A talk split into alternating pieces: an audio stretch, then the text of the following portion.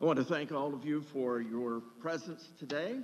Our young people, children, now going up to their um, to their work on the fourth floor. So great to have them with us too. And uh, I hope that uh, those of you who are here have uh, were handed a copy of the uh, the sheet of scriptures that uh, is available to you. Holy longing, grief, and joy.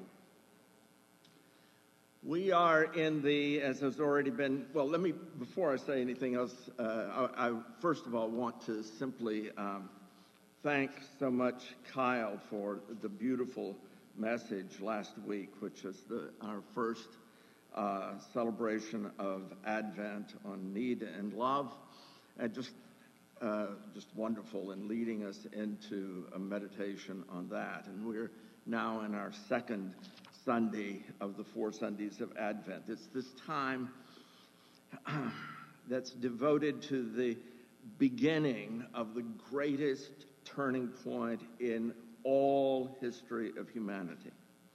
The time when the creator of the universe, the entire universe, the God who is so great that God, by his love, can care for the very small, from the, I really mean very small, the subatomic particles to small little things like us human beings, to, uh, to small galaxies as well. It's the time when that wonderful, loving God chose to give us humans a vision of God's own face in a human being so that we could recognize God a face that we could know, that we could recognize as our own, as one of us. And so we celebrate the, the advent, that is the coming, the incarnation of God among us in Jesus. Jesus is the Messiah of Israel. Jesus is the one who is truly human. Jesus is, who is the one who is also truly God. Now, just saying those few sentences, that's a lot. Just in those things that I've said, it's already more than what I, at least anyway, can grasp. It pushes my imagination, it pushes my vision, it pushes my, my love, my commitment beyond what my mind can actually reach. But I'd have to say that in Jesus, as we see him through the Gospels, we're certainly given an aid for our imaginations and for our spirits to reach out and to reach even beyond their limits. We've said this before, but, but it's maybe a good thing to emphasize once again. We're, you know, we're, we're not told a single word about how Jesus looked physically, or the timbre of his voice, or, or whether he had a thick shock of curly hair, or was, as one should be, properly bald. So. We have not a word about whether he looked athletic or maybe he was bow legged and stooped. We hear the content of his voice, but not the sound. And so, as we're drawn into those crowds around him, but can't quite see through the crowds, we tend to think of Jesus as like ourselves. Maybe he's Chinese or from South India? Or is he a tall Sudanese man? Or like the Incas of the Andes, or a Gaul from the south of France, or, or some mixed up mix of modern nations? Or who knows, maybe a Hebrew from ancient Jewish stock. He's a human and is part of human life, your life, whoever you are my life. We cannot fence this human off from ourselves as humans. That, in spite of the powerful tools that we in the modern world have developed, the tools of history and culture and language and modernity and secularism, all of these things that we regularly use to relativize anything and everything in the past. In our Advent meditations this year, We're continuing the journey that Julie Short started us on in our congregational retreat.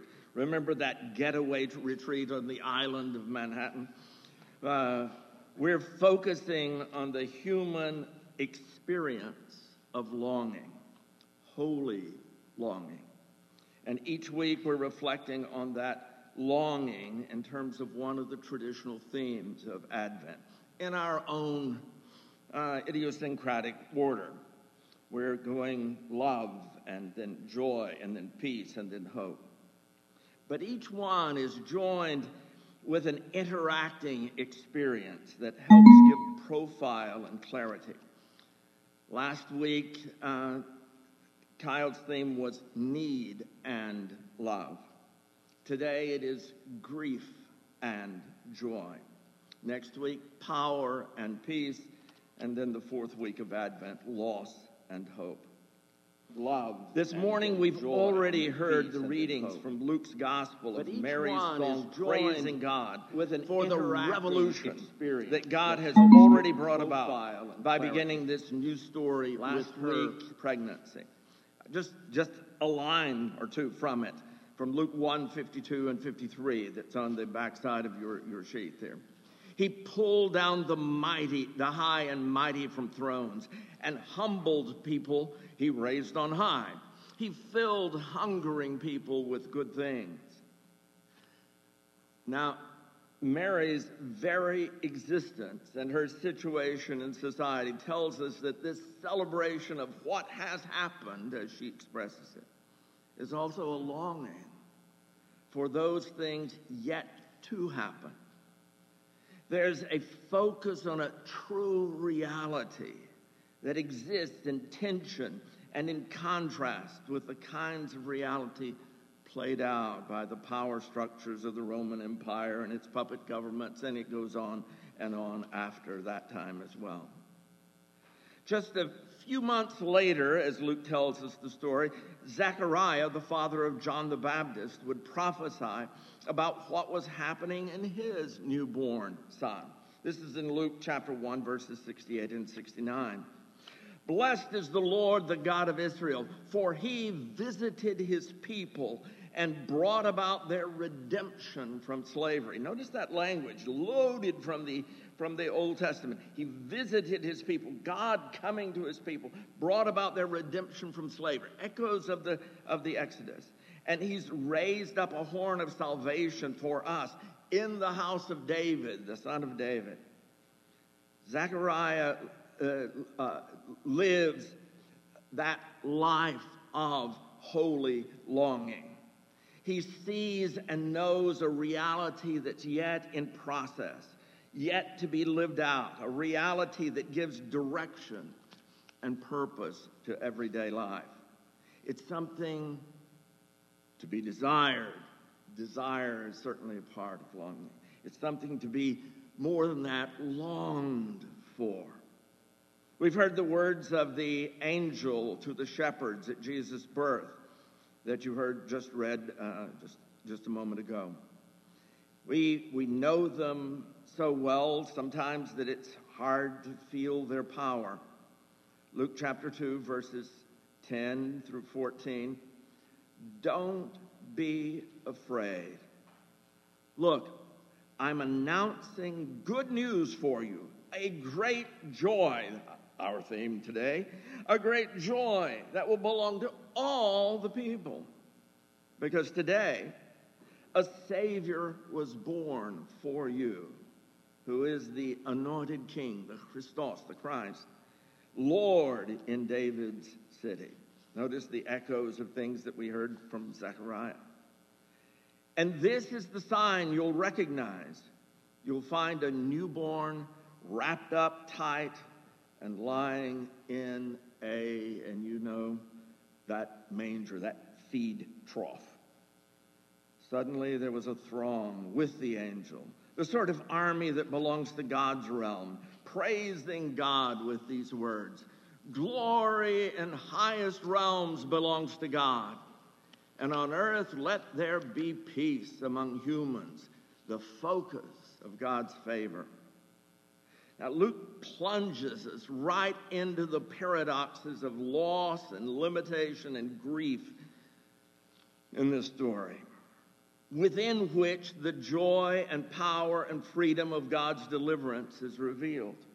This is the human situation. Here's one of the greatest events of all time and imagination, but it happens, as we've usually noticed, not among the, the influencers, not among the change makers, not among those who run things and have resources to do what they want, to control economies or cross boundaries with armies or build spaceships. The angels talk to shepherds who do not have a single like on their social media. They have no voice. Heaven's army comes not to overwhelm, but to sing, to sing of peace and of God's desire, God's longing, God's favor toward his human creatures.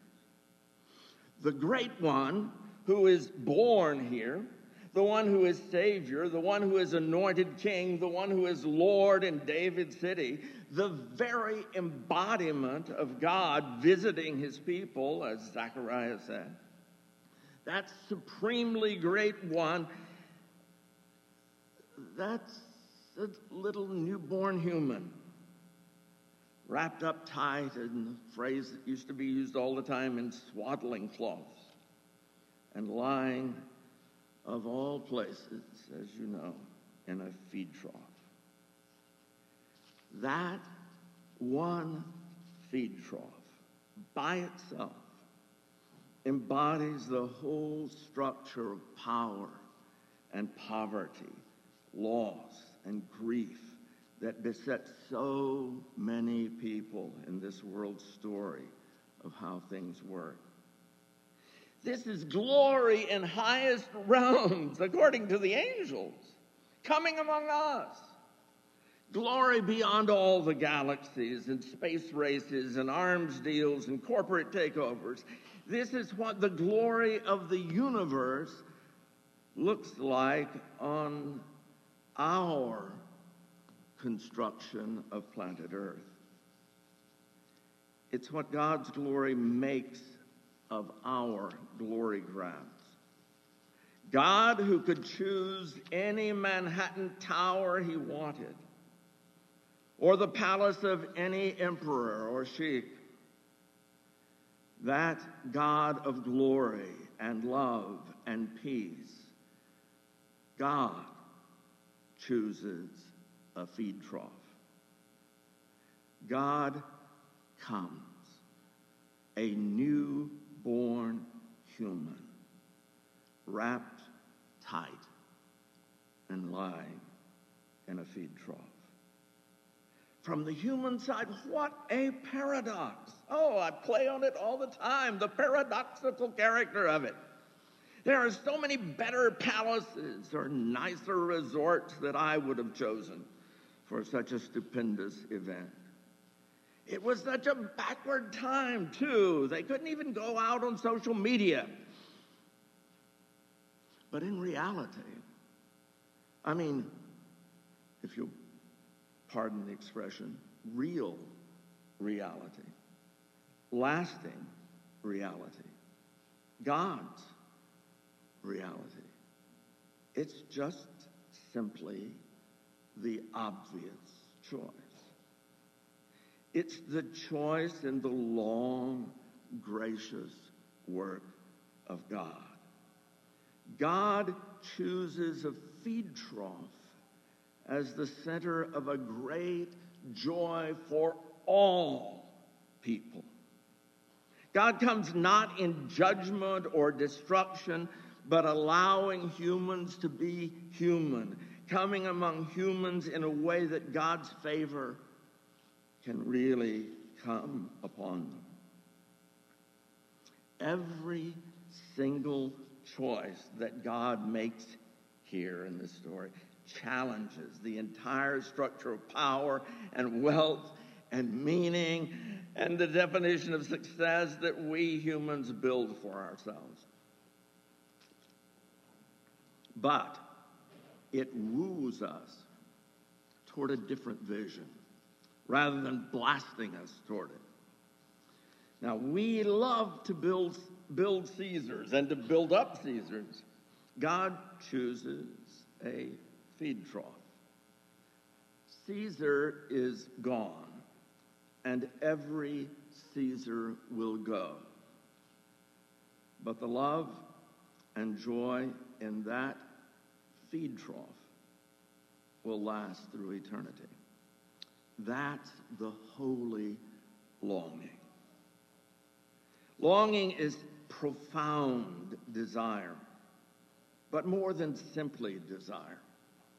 It's desire for something good, often colored by the sense that something is holding us back from it.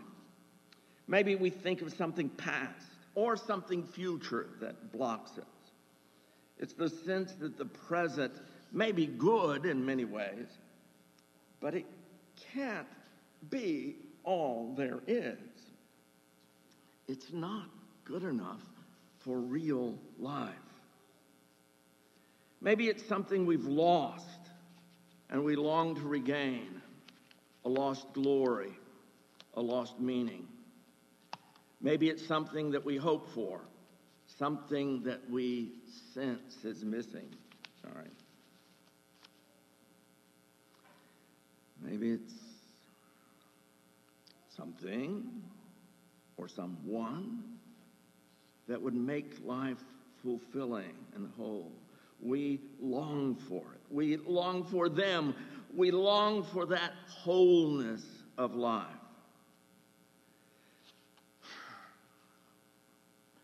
But as a group, we, we humans are, are short sighted. We're enthralled with power and visible glory that can be used and manipulated. We hurt each other and marginalize each other and use each other and destroy each other at an alarming rate. Even our good deeds so often are valued for the praise they'll bring. Our brokenness and our sin entangles us and distorts our judgment and corrupts our deepest longing. We're even smart enough to recognize this on our own, but we fail again and again in overcoming it. We long for something better. So obviously, our longing is not simply always pleasant. The fact that it is so that it so often carries this sense of loss or unfulfilled hope means that it's often entangled with grief, as we've already seen in the stories. Grief is embedded throughout the human story, just as it is in the story of Jesus' birth, Jesus' ministry, Jesus' death. But Jesus comes to go to the center of human life, and grief lies at the heart of our human sense that things are not as they ought to be. We all experience the grief of life in many forms, but often with radically different intensities. We know grief at our losses of things, and especially of people that are dear to us, and of course, especially in this time of pandemic. We know grief at our own failings, grief at our society's failings, on whatever scale, from a family to the, the whole world. Grief at all that at all that something as impersonal as a pandemic has all that it has done to us and can do to us. The way it takes away people who are dear from, to us, breaking off face to face interactions with people that we love. The way it can ruin jobs and businesses so that plans and dreams are destroyed. The way it can end career choices or limit them. The way it can mess up whole years of schooling for our kids.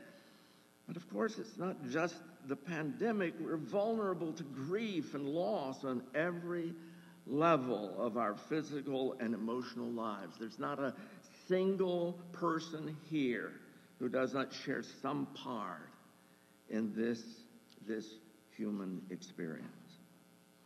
Even in the beauty of Christmas, even when the angels sing about the birth of a great joy, there is the unspoken grief that this child of wonder is so impoverished in our world that his parents have nothing better than a feed trough for his bed. The song of the angels then is echoed, Luke tells us, years later when Jesus approaches Jerusalem for Passover. It's the Passover that we know as the time of Jesus' crucifixion. Jesus intentionally enacts the prophecy of Zechariah, of the humble king who arrives, it's another advent, riding on a donkey colt, Luke 19, 35 and 36. The people recognize the prophetic sign and they join the disciples of Jesus in spreading their cloaks on the road to Jerusalem to pave his way as king, as it were.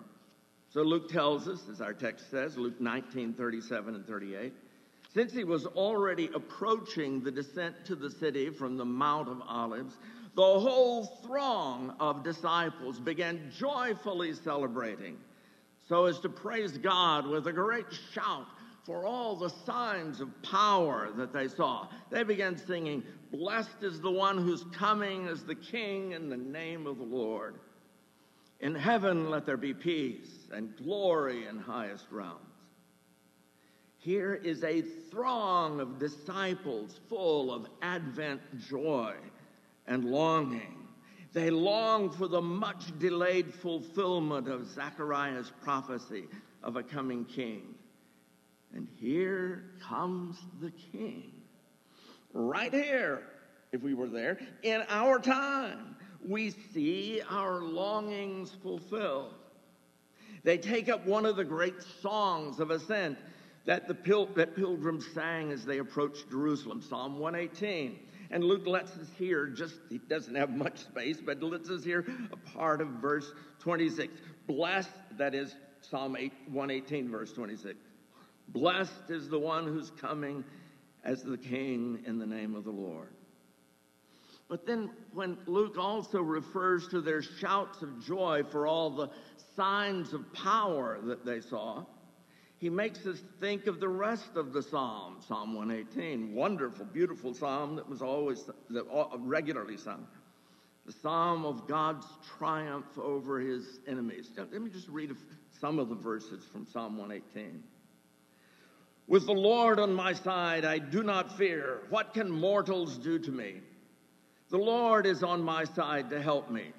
I think about what I would be thinking as I sang this song with a king coming into the city. What would be on my mind? I'm not sure it would be crucifixion.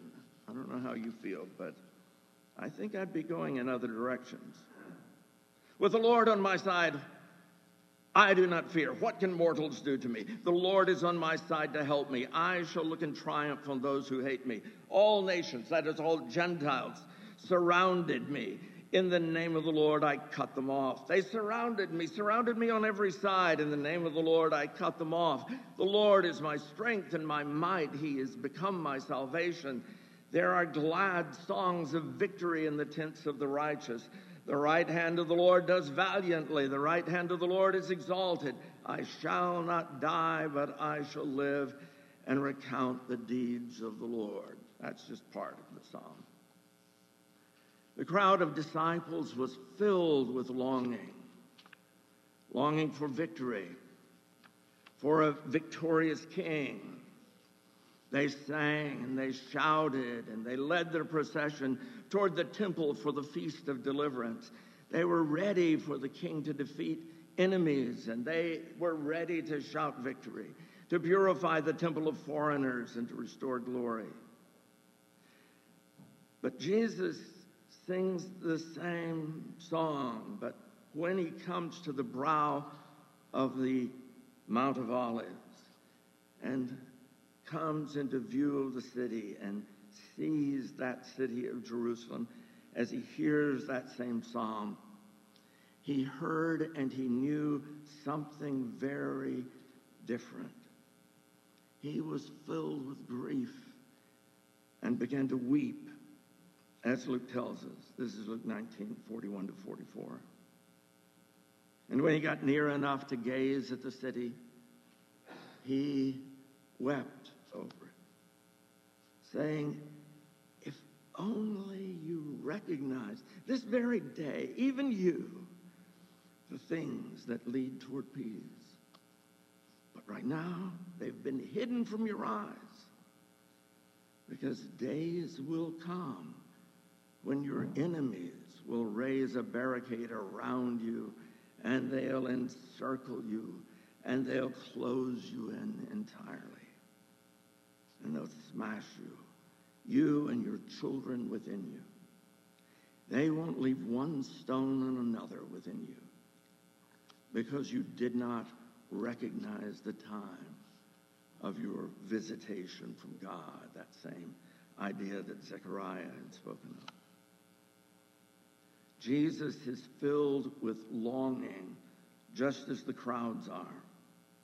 But he longs for the people to know their own God, that God who chooses the feed trough.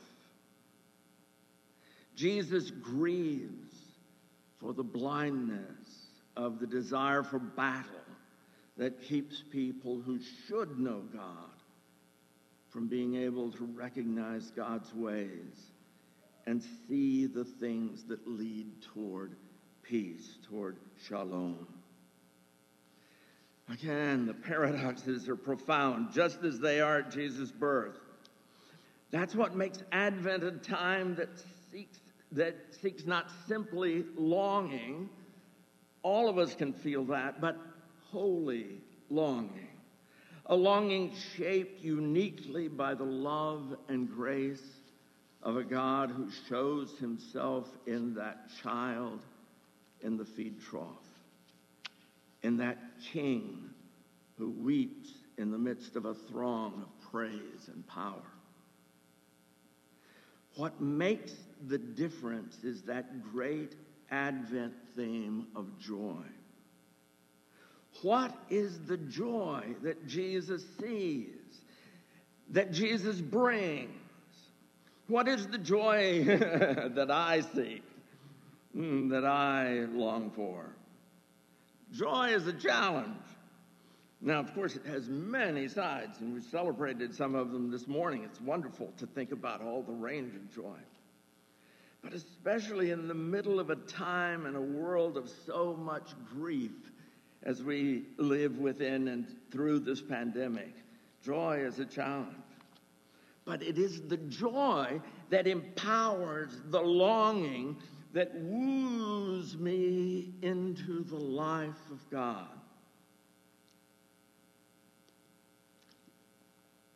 Think about this famous passage from Hebrews, Hebrews chapter 12, verses 1 and 2. The writer says, Since therefore we have such a great cloud of witnesses all around us, let's take off all that weighs us down, along with the sin that so easily entangles us. And let's run with endurance the race that we struggle, in which we struggle to compete. Gazing ahead at Jesus, the one who started our life of faith and who brings it to completion. He's the one who, for the sake of a joy that lay before him, endured a cross, disregarding its shame, and has sat down at the right hand of the throne of God. Jesus moves our longings, our desires for joy. He moves our longings for that joy into a far bigger picture than we're usually comfortable with.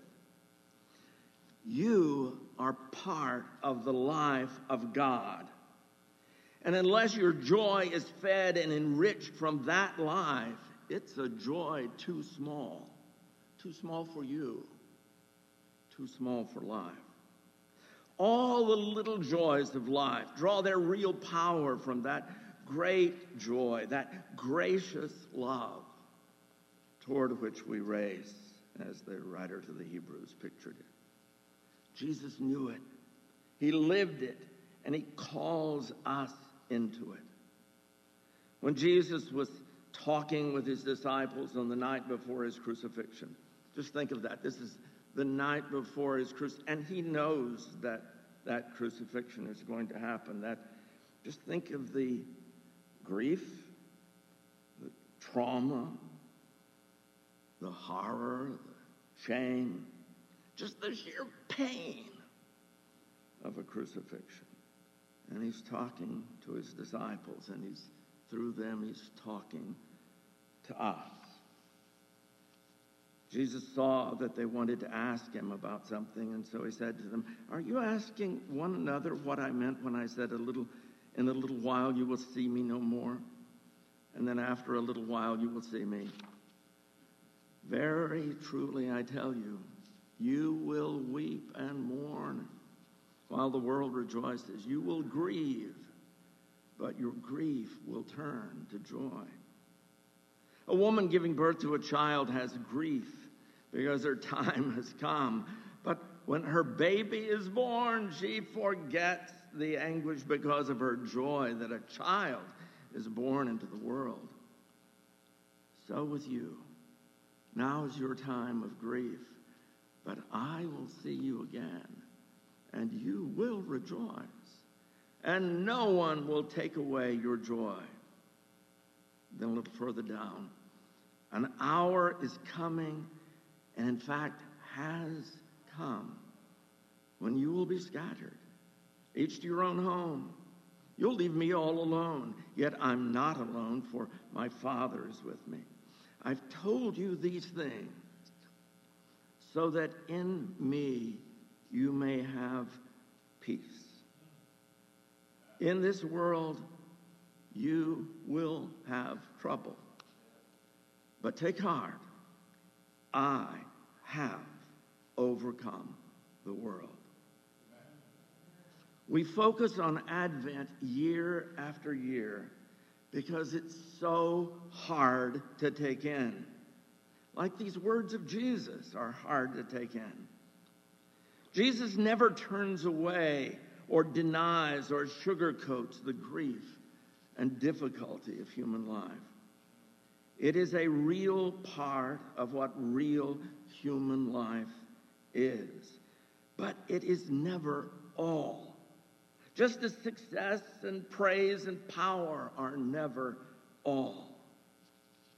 A profound part of Advent is the sense of loss, of unfulfilled hope, of grief that leads us to long for true, fulfilling joy. Joy that lasts, joy that's real Joy that tells us the truth about our own life, intertwined with the life of God and God's loving grace.